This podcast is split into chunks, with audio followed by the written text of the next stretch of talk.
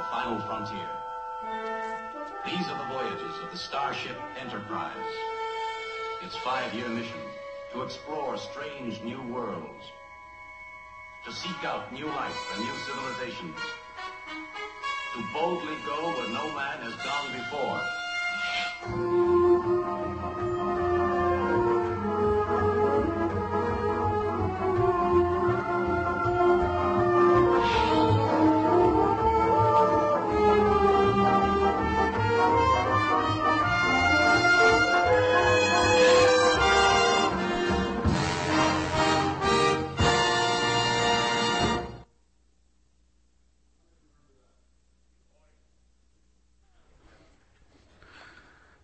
All-time favorites. Pastor Magine said it was, was his favorite show. If you remember, those of you that followed Star Trek, um, the crew of the Starship Enterprise set out on a five-year mission, and their goal was to explore strange new worlds and to go where no man had gone before. And the interesting thing was that they did this one week at a time.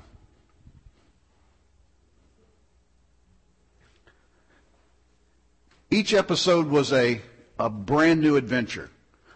They knew they were going for five years, but each week was a brand new adventure. And my question is this. If the crew of the Enterprise had known all of the things that they were going to encounter along the way, would they have gone out on their five year mission?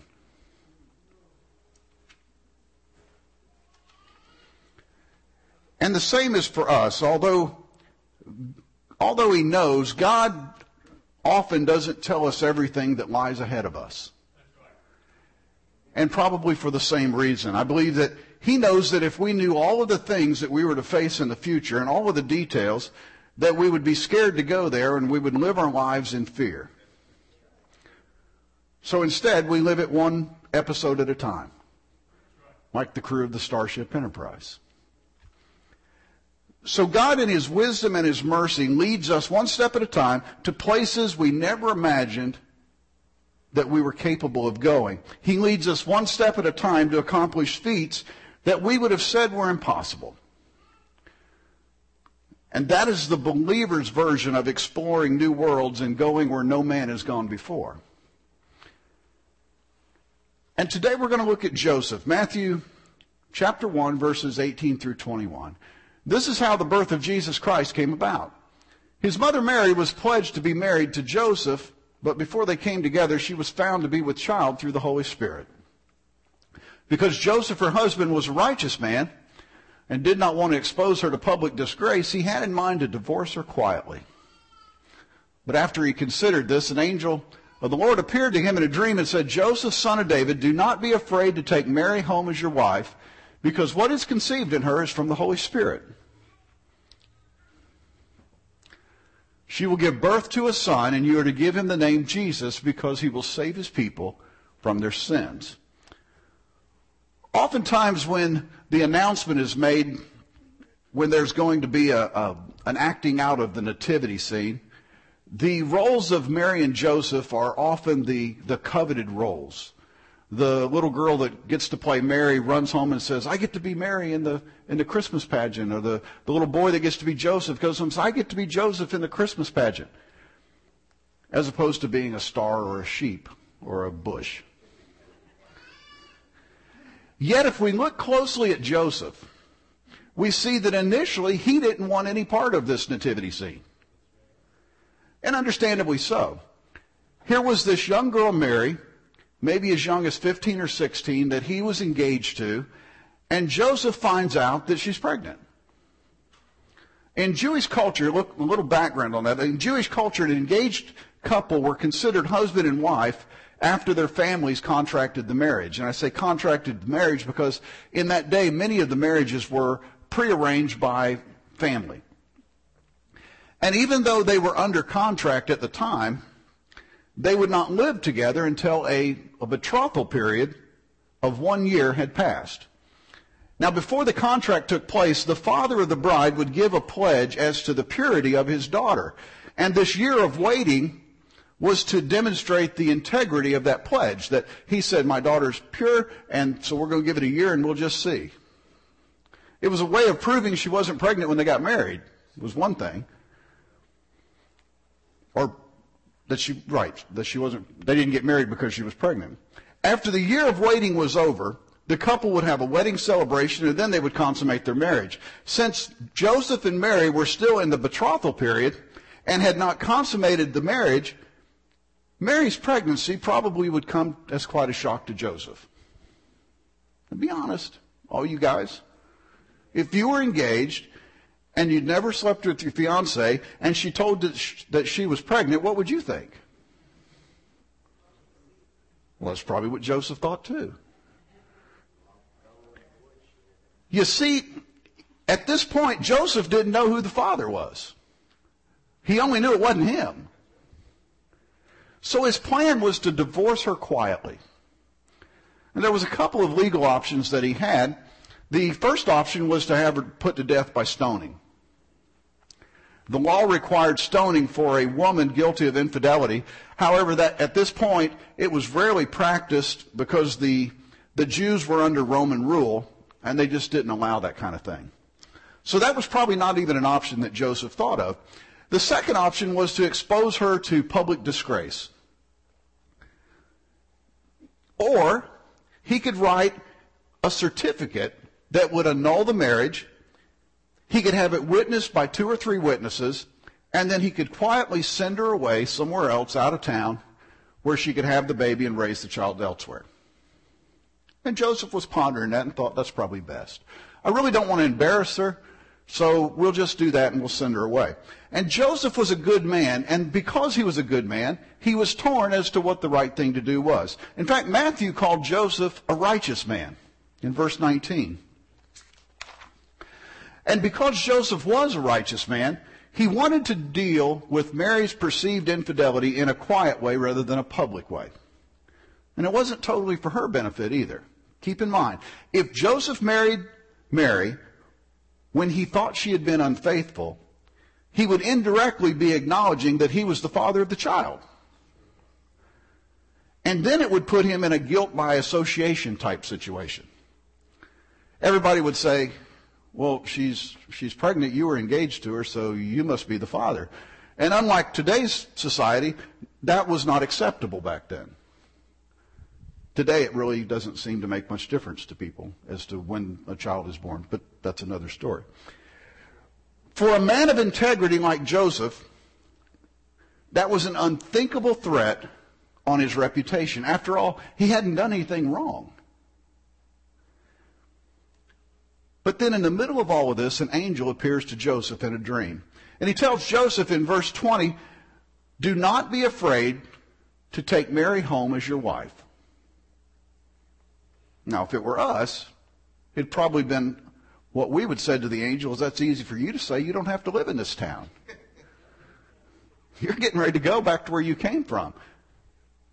But think of what Joseph was having to face himself. We, we always think, and, and we should, we always think of Mary and what she went through, but think of Joseph and what he was facing too. Because at the time, to be in this situation was a humiliation. And on top of everything else, he hadn't done anything. So he's going to be humiliated for something he never even did. But he's still facing it, and an angel has said, just keep going like you're going. Everything's fine. But the angel didn't stop there. He explained a little bit more to Joseph. In fact, he said that the child that Mary was carrying was God's child. Didn't stop there. He said it would also be the Messiah, the King of the Jews that they had been waiting for for centuries. Every young woman dreamed that she would be the mother of the Messiah. And now Joseph's being told that his bride to be is that very person. And so when the angel told Joseph to take Mary home, he did just that. And by doing that, he showed that his trust in the Lord was really great and that he was a righteous man. You see, his reputation was still at stake, yet he submitted to the will of God. He said, I don't really, I'm not going to worry about what people think about me. This is what God told me to do, and so I'm just going to go do it.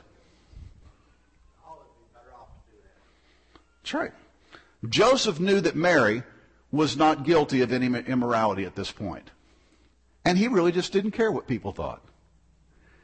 And although many of her friends and family probably presumed otherwise, he would not let that deter his obedience to God. I don't care what you people are saying. I know the truth about this situation. I'm going to do what God told me to do. Matthew 1, 24 and 25. When Joseph woke up, he did what the angel of the Lord had commanded him and took Mary home as his wife. But he had no union with her until she gave birth to a son, and he gave him the name Jesus. Joseph obeyed the angel's words, but he and Mary still did not consummate their marriage until after the birth of Jesus. And again, this underscores Joseph's personal righteousness and high respect for the prophecy being fulfilled through Mary. He didn't have to believe that that angel was telling the truth. He could have said it was just a dream and it didn't mean anything. But there was something in Joseph's heart because he was a righteous man that said, you know what? This is something different. And I'm going to be obedient and I'm going to go where no man has gone before. I'm going to go out in public with my wife who is pregnant and we're going to tell everybody that it's of the Holy Spirit. How many people do you think really believed him? If any. Probably not very many, if any. Everybody would go, yeah. Mm-hmm. Heard that before. Matthew 2, verses 13 through 15. When they had gone, an angel of the Lord appeared to Joseph in a. Nope, we're not there yet.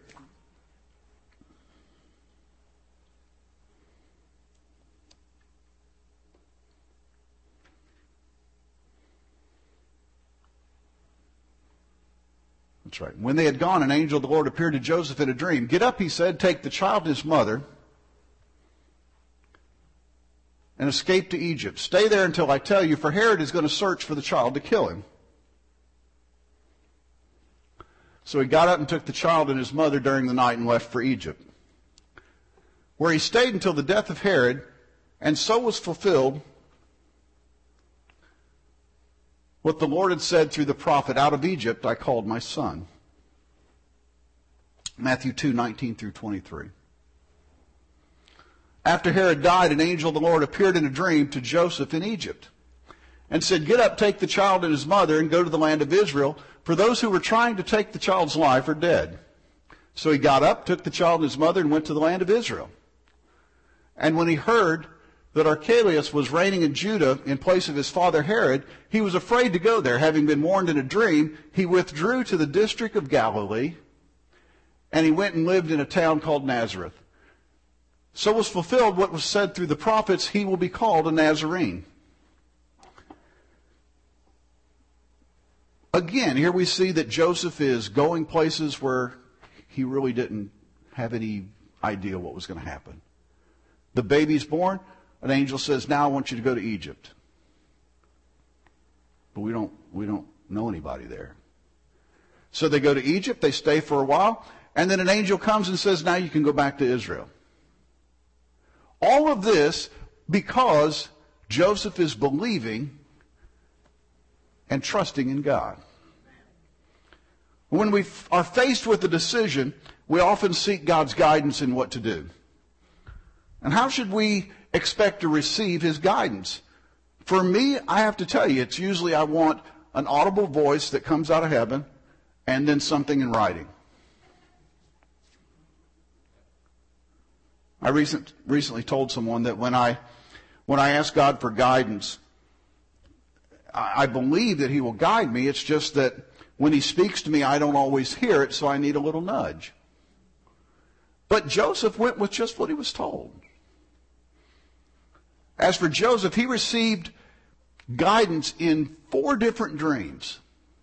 Four different times in his life. Here's a guy that was perfectly happy being a carpenter had a nice little wood shop, made little things, knew he was going to get married, was excited about that, and then everything in his life is turned upside down. And he's still obedient to God in the middle of all the turmoil. While it is possible that God does, and he does, speak to us through dreams, and he does guide us directly in that manner, we find his, his guidance is more often in our day, I believe, through his word and through the Spirit. John 14, 16 through 17. And I will ask the Father, and he will give you another counselor to be with you forever. The Spirit of truth. The world cannot accept him because it neither sees him nor knows him, but you know him, for he lives with you and will be in you. In John 16, 13 and 15, through 15. But when he, the Spirit of truth, comes, he will guide you into all truth. He will not speak on his own. He will speak only what he hears, and he will tell you what is yet to come. He will bring glory to me by taking from me what is mine and making it known to you. All that belongs to the Father is mine. That is why I said the Spirit will take from what is mine and make it known to you. In other words, we can expect the Spirit to lead us, but first we have to be full of the Spirit. If the Spirit is in us, the Spirit will speak to us and will guide us and direct us in the place that we should go. You see, Joseph didn't have the Spirit in him yet. That was before the, the Holy Ghost had come. So it was det- what he did had to be determined through some other ways, and that was through a dream, and an angel spoke to him, and he was still obedient. And so we see here that the Spirit can lead us and help us understand the things of God that we otherwise would not understand. Things that God would lead us to do, and we'd go, well, that doesn't make any sense. But we know it's the Spirit that's drawing us to do it, and we do it anyway. God wants us to come to Him for guidance. Too many times I believe we feel like, well, you know, I really shouldn't bother God with that. It's not true. Look what it says in James 1 and 15, or 1 and 5 rather. If any of you lacks wisdom, he should ask God, who gives generously to all without finding fault, and it will be given to him. If we lack wisdom, then we should go to God for it. If we are faced with a situation that we don't know what to do, what should we do? God, I just don't know what to do here. I can't figure this out. It doesn't make any sense to me. But it says right here that if any of us lack wisdom, we should ask God for wisdom. God, help me to, to figure out what to do in this situation. I'm sure there were times that Joseph, as he was traveling to Egypt after this baby had been born and all of the things that had happened in his life, and, and now he's headed to Egypt to a place where it was not family, it was just getting away. They were hiding out. I'm sure that along this way, somewhere in the back of his mind, he's thinking, did I hear him right? Am I really sure that he said go to Egypt?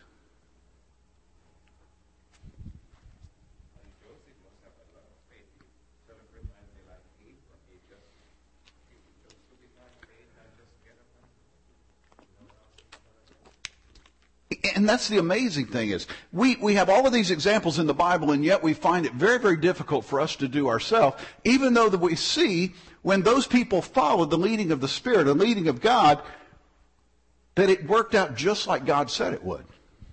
David, we stop and think what we know in our heart and didn't do, and we realize if we had stopped and thought when we got a message and done it, rather than wait for proof, Sure. we would have been a lot better off. That's right.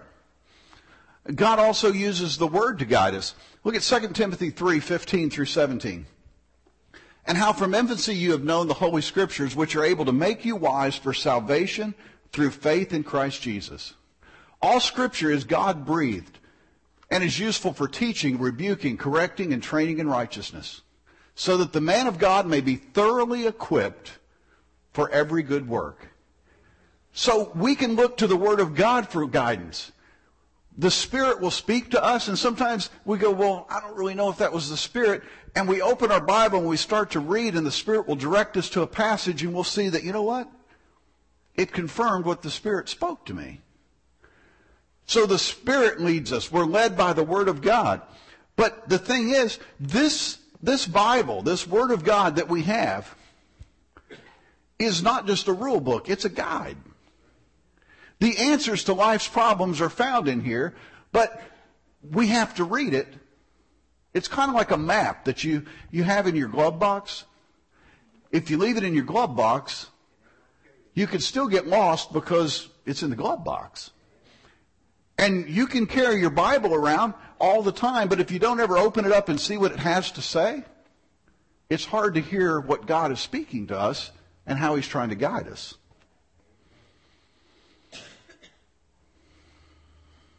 And I believe it's important for us to realize there's people that say, yeah, I read my Bible. And they do read it. But they read it with their eyes. And they get through the passage of Scripture and then they leave it at that. I believe that when we read the Word, in order to be led by the Word, we have to read it with our heart. And we have to look at it and say, God, as I read this, speak to me as to what this means to me.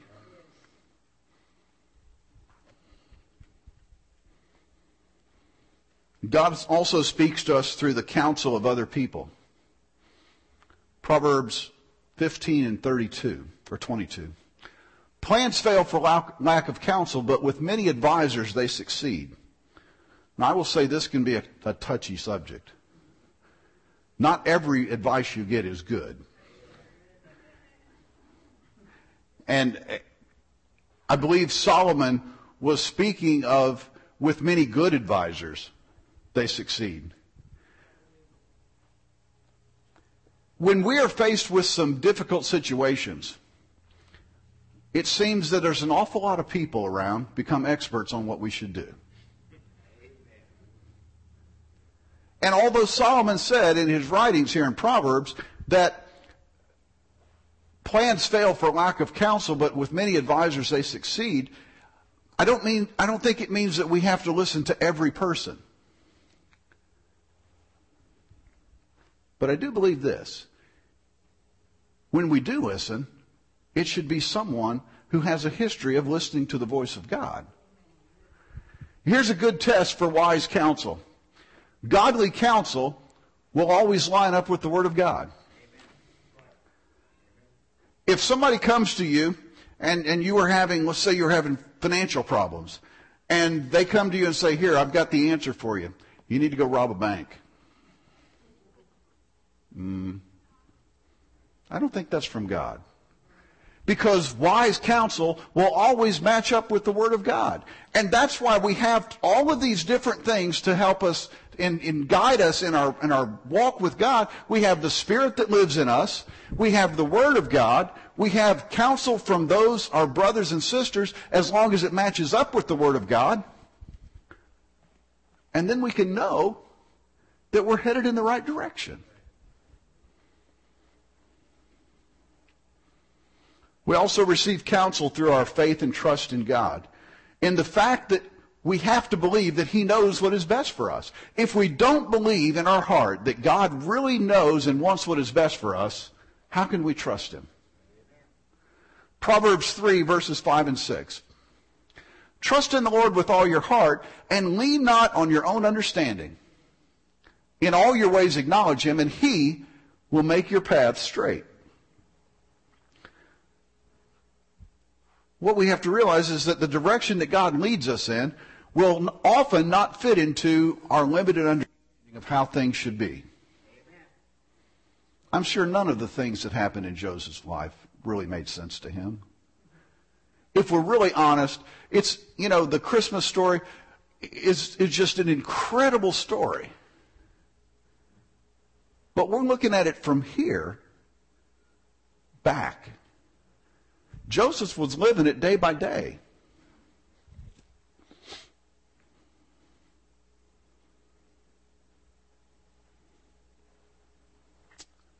I believe we also need to be cautious in how we make decisions and the time that we spend in making the decisions. I believe we need to use all of the resources that are provided to us in order to make decisions.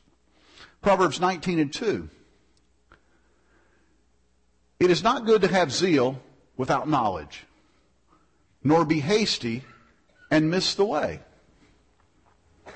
Excitement is good. Determination is good. But they have to be tempered with knowledge. You can't go through life with the, the idea, well, let's just do something even if it's wrong. No, because if you do it and it's wrong, it sometimes takes a long time to fix it. Think it through. Use the resources that God has given to each of us as Christians and as believers. Use all of those resources to make those decisions and don't just jump right into it. And if we're really following the leading of the Spirit, we will know when it's right. I believe the only thing that Joseph really had to go on at the time is that in his heart, because he was a righteous man, in his heart he felt like he was doing the right thing. It wasn't because it made sense. And as with Joseph, God's guidance usually comes in increments rather than all at once. And I believe that's because he wants us to look at him and trust him continually, not just when we can't figure it out or after we've already messed it up. If he gave us all the answers at one time, we couldn't handle it. We would be overwhelmed with the things that we're faced with. So instead, God gives us those things as we travel along the journey. It's kind of like if I asked Brother Ashley, come up here and we blindfold him and we point him in that direction and we said, okay, now I'm going to give you directions to the fellowship hall. Take a step, take a step, take a step. And when he got to the back, we'd say, okay, now turn left, take a step. And we gave him directions one step at a time. If we just blindfold him and put him up here and said, go to the fellowship hall, it might be entertaining, but it wouldn't be good. And God does that to us because He wants us to trust. I'm sure that before we spoke the next direction, Brother Ashley would be listening carefully. Where do I go next? Come on. I'm listening.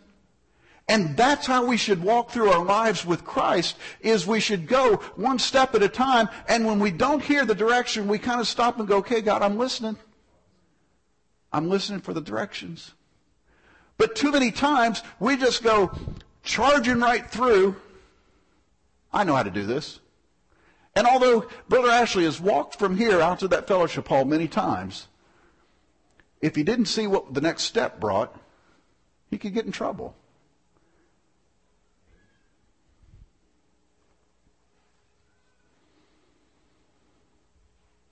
And not only did Joseph hear the direction of God, he also followed and obeyed the directions. And too many times I believe that we ask God for direction and then we think about it and go, hmm, I don't think so.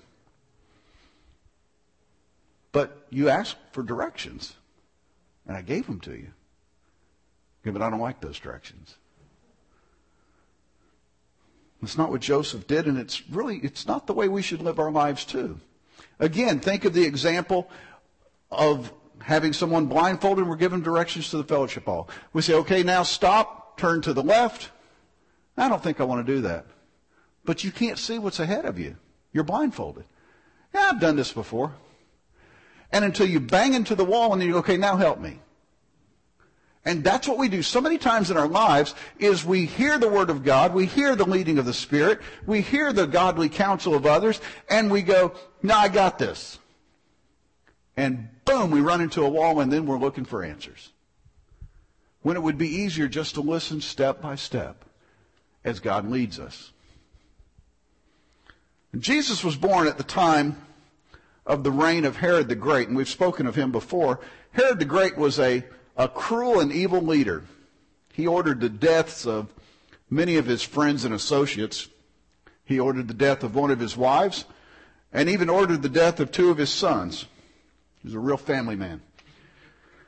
Matthew 2, verses 1 and 2.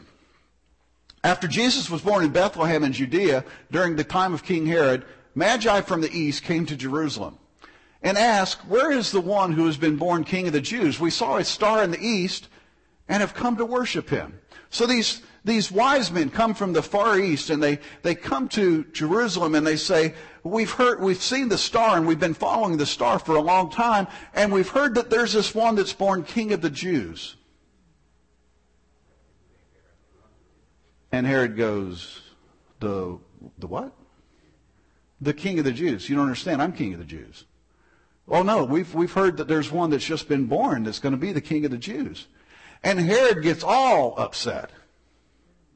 And he's shaken up and he says, uh, you know what? Tell me a little bit more about this. Well, we've been traveling following this star and we've come all of this way so that we could worship him. Ooh, now he's really stirred up. And Herod says, you know what? Hey, that's a good idea. D- do you know where this king of the Jews is? And they said, no, not exactly, but there was this prophecy that we were told that he would be in Bethlehem. And Herod said, well, good. I got an idea. Why don't you go find him? And then after you find him, come back and tell me where he is because I want to go worship him too. Liar. He wanted to go kill him. So the wise men leave and they go, okay, sure, whatever, Herod, we'll be back. And they go and they find the baby Jesus. But while they're there, they're alerted in a dream also to return home a different direction. The angel tells them, don't go back through Jerusalem. Take the bypass and go around. And go on back home, but don't go back and tell Herod because he doesn't really need to know. And after the wise men had gone, an angel appears to Joseph in a dream. Now keep in mind, Joseph, or Jesus at this point, is probably between one and two years old. We always see the nativity scene of the, the, the little place where they are and baby Jesus and the sheep and the goats and the shepherds and Mary and Joseph and the wise men. Wise men weren't there. They were still getting there. They were late. He was, it was probably a couple years down the road before the wise men showed up at Jesus' house. But at this time, Joseph gets a, another dream and, and an angel appears to him again. And, and by now, this paranoid dictator, Herod, is on a rampage, and he's decided since I don't know who this baby is, I don't know where he lives, we'll just kill all the male babies under two years old. I'll get him eventually. So the angel tells Joseph, you really need to get out of town. You need to go to Egypt. So they did. They stayed there until after the death of Herod. After Herod dies, an angel appears again to Joseph, says, now you can go back to Israel. Well, Herod's son had taken over, and he was just as bad as Herod, so they decided not to go back to Bethlehem. Instead, they settled in, in an area of Galilee named Nazareth. And it was actually Mary and Joseph's hometown. And this actually fulfilled a prophecy that said that this one that was to come would be called a Nazarene. Oh, that just happened that way. No, it didn't just happen that way. The prophecy was fulfilled exactly the way it was given. So we see that all through Joseph's life, he was a man that listened, listened to God's counsel. And it would be easy for us to look at this story and say, I would have done the same thing. I would have done that too. Well, it's easy for us to say because we're looking at the entire story from beginning to end. We're looking at the, the beginning and the, prof, the, the angel coming and saying, okay, you, you need to do this, you need to do this. Oh yeah, I would have done that too. Well, yeah, you say you would because you know it worked out okay. But Joseph wasn't there. Joseph was going into strange new worlds and where no man had gone before. Just like the Starship Enterprise. He didn't have the end of the story. He had to go on the leading of God. And there's times in our, our lives we have nothing to go on except the leading of God. We don't see the end of the story. We don't have a book that's all written out and we can go skip to the end of the story and go, oh yeah, it worked okay. It, it all worked out for Joseph. He's okay. We don't have that for ourselves. He lived every day of his life exactly like we do, only knowing what's right now and trusting in what was going to happen tomorrow.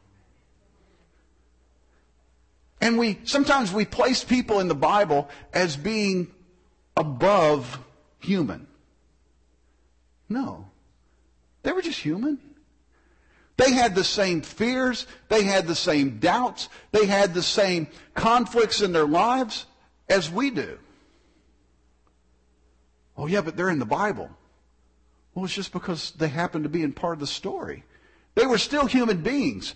They went through all of the same things that we do. I'm sure there were many times, as godly a man, as righteous a man as Joseph was, there was many times that he looked at his situation and went, what have I done?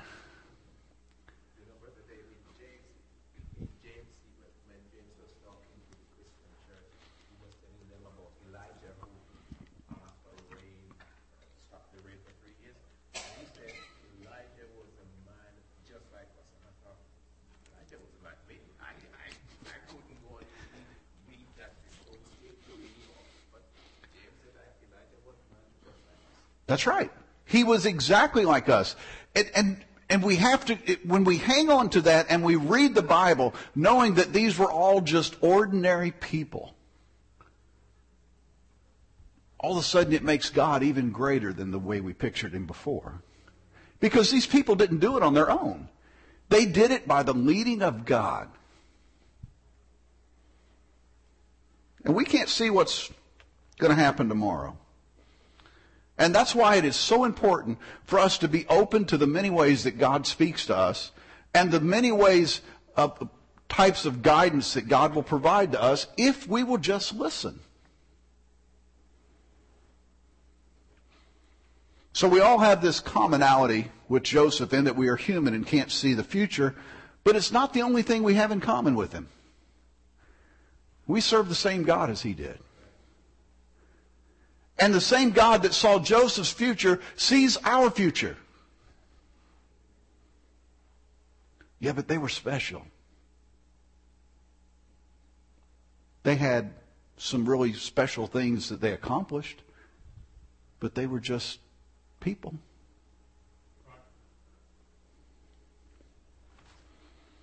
And then there's this thing that pops up about the time we start to trust. But what if? And I am, I'm going to be honest with you, those are words that have come out of my mouth more than once. And probably that's true. If we were all honest, we would have to admit we've all said that. And since we can't see what tomorrow has in store, it's not an uncommon thing for us to say out loud, but, but what if? God, I do trust you. And I, I, see in your word that you will lead us and you'll guide us and your spirit is there. And I have those people around me that are giving me godly counsel. But what if it doesn't work out that way?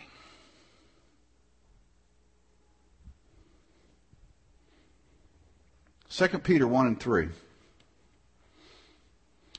His divine power has given us everything we need for life and godliness through our knowledge of Him who called us by His own glory and goodness. He has given us everything we need for life. And even if we do say what if, we can still be assured that He has given us everything that we need for life. Sometimes it's step by step because we don't see the big picture like God does.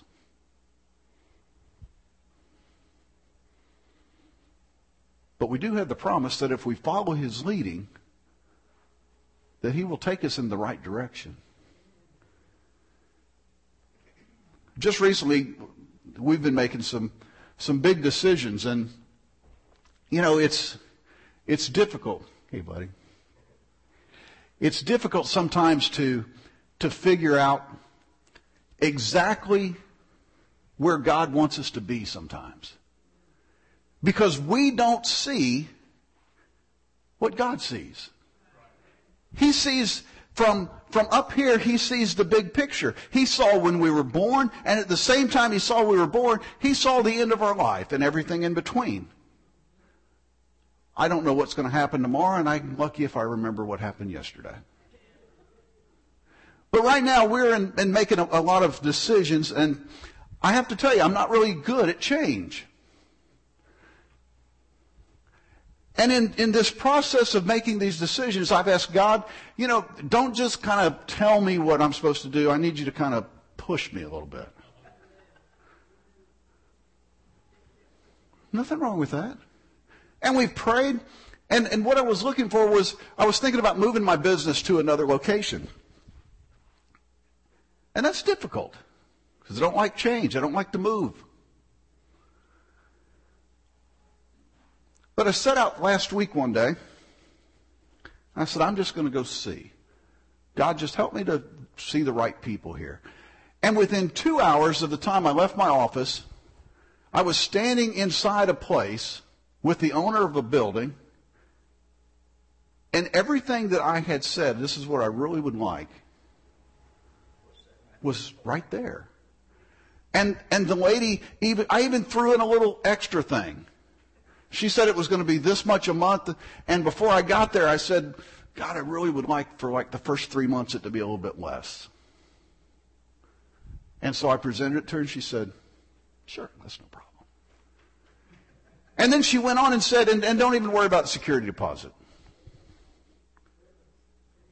Well, praise God. But you know what? When I left my office to go out and set out to try to do that, I was scared to death. And I knew that God was capable, but I just wondered if He would. See, there's a difference in knowing that God is able and believing that He will because of that right there. What if? What if he doesn't come through this time? It's like we go back to Peter when he was on the boat and the disciples are out on the boat and Jesus is coming walking on the water and, and Jesus is walking on the water and Jesus says to Peter, as Pastor Magine said last week, he said, Peter, hey, come out here and join me on the water. Uh, okay. Let's see. I've never walked on water before. Uh, okay, I'll, I'll do that, Jesus. I'm getting ready to jump out of the boat here. And you know in the back of Peter's mind, he's thinking, what if I sink?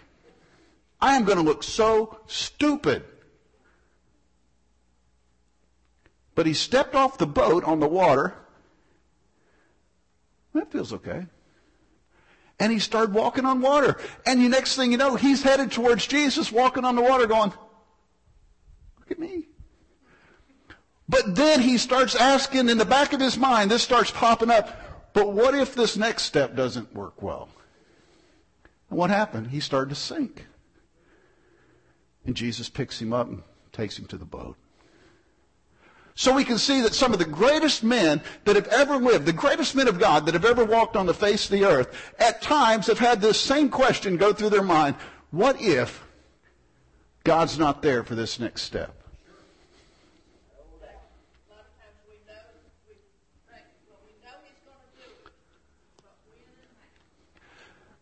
Right. And we want to know when and how. Taylor? This is my friend Taylor.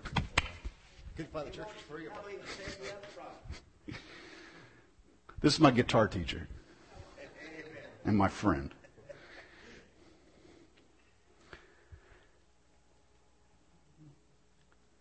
Most of the time, the problem isn't that we don't trust God. It's that we don't understand his timing. Since we live in a world of, of microwave meals and drive through restaurants, if you want to call them that, we want everything right now. The thought of having to actually stop and park the car and walk inside and have to wait for 10 minutes to get a food is just, can't do that. I'm going to stay in my car and drive around the building. Because we don't want to wait. We want what we want and we want it now. And so many times we trust God and we say, God, I'll place my life in your hands, but you need to do what you're going to do right now. When we realize our timing and God's timing, they're not the same. Look at 2 Peter 3, verses 8 and 9. But do not forget this one thing, dear friends. With the Lord, a day is like a thousand years, and a thousand years are like a day. The Lord is not slow in keeping his promises, as some understand slowness. He is patient with you, not wanting anyone to perish, but everyone to come to repentance. You see, God doesn't wear a watch. God always existed, and he will always exist. So he doesn't have a calendar. You see, if, if you always existed and always will, you don't need a calendar because time just doesn't matter. Let's see, this is the bazillionth day, and this is bazillion and one. No, you just don't keep up with it because he has always existed. He is everywhere. So timing is not really like ours. We wander around with a watch and we look at the clock all the time and we wonder when this is going to happen and we know that we only have so many years on this earth and that's why we become so concerned with timing.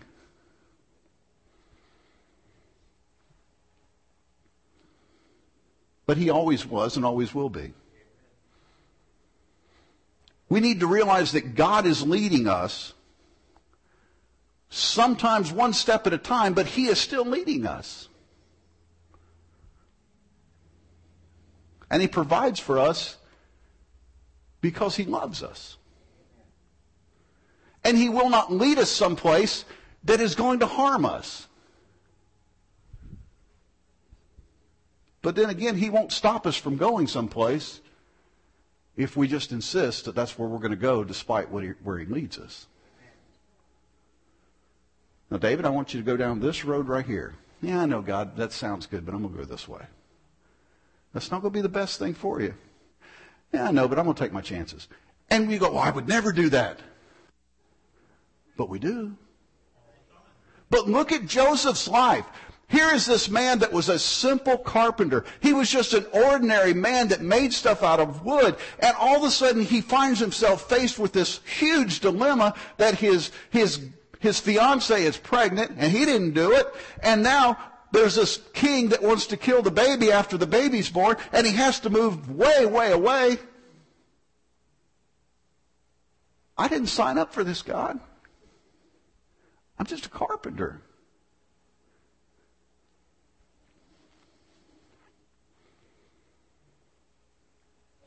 Now, what about the what ifs? Philippians 4 and 19. And my God will meet all your needs according to his glorious riches in Christ Jesus. He will meet your needs. He will take care of you. That is a promise to you. It's not just something written in the Bible. It is a promise to you that my God will meet all my needs according to his riches and glory.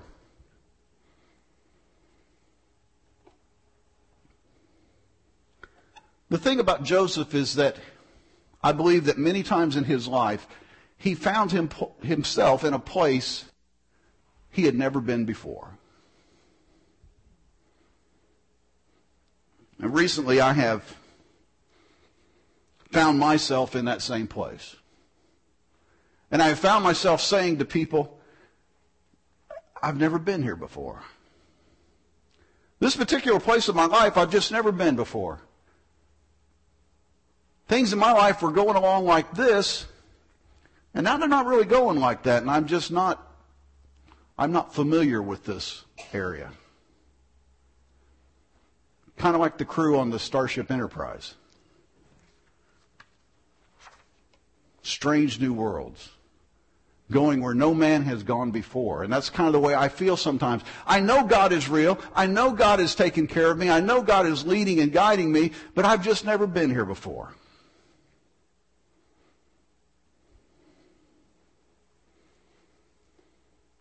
Maybe you've never been where you are either. Maybe you look around this morning and you say, I, I don't know what's going on in my life. Just never been to this place before. And you find yourself questioning all the things and the events of your life. Don't look shocked when I say this, but it's okay. It's okay to question that. Because we're still human beings. And we don't understand everything. If somebody tells you, oh, I never question that. I just, God tells me to do something, I just do it. That's not true.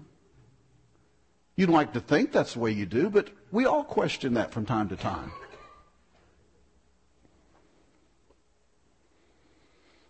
If God didn't think that there would be times that we would question, then why do we have so many different examples in the Word of God? If we would never question, there'd only be one example in here. And we'd read it and go, okay, I'm fine with that.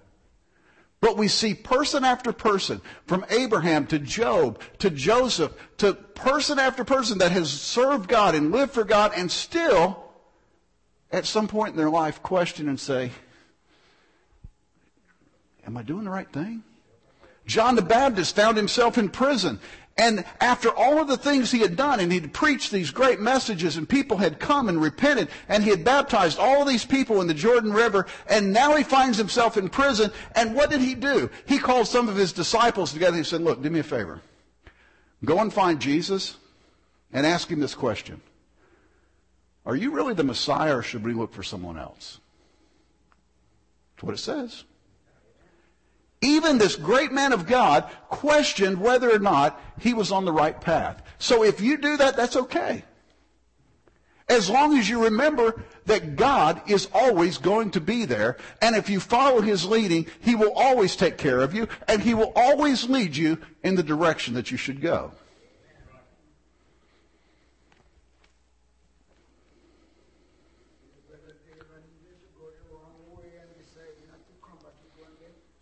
That's right.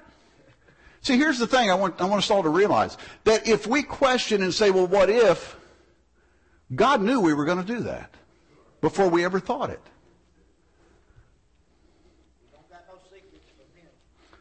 So the Starship Enterprise and its crew, Captain Kirk and Mr. Spock, all the guys, they had nothing on Joseph. When it came to setting out to, to new places where no one had ever gone before, Joseph was a pioneer of that. But as incredible and fantastic as the life of Joseph seems to us, your life is just as important to God as Joseph's was. Yeah, but he was he was he was a great man. He was a carpenter. He was a simple man. That had a great calling. And each of us are exactly the same thing. We're simple people, but we have a great calling. And just as God supplied every one of Joseph's needs, he will supply every one of our needs if we too follow as he leads us, step by step. God bless you.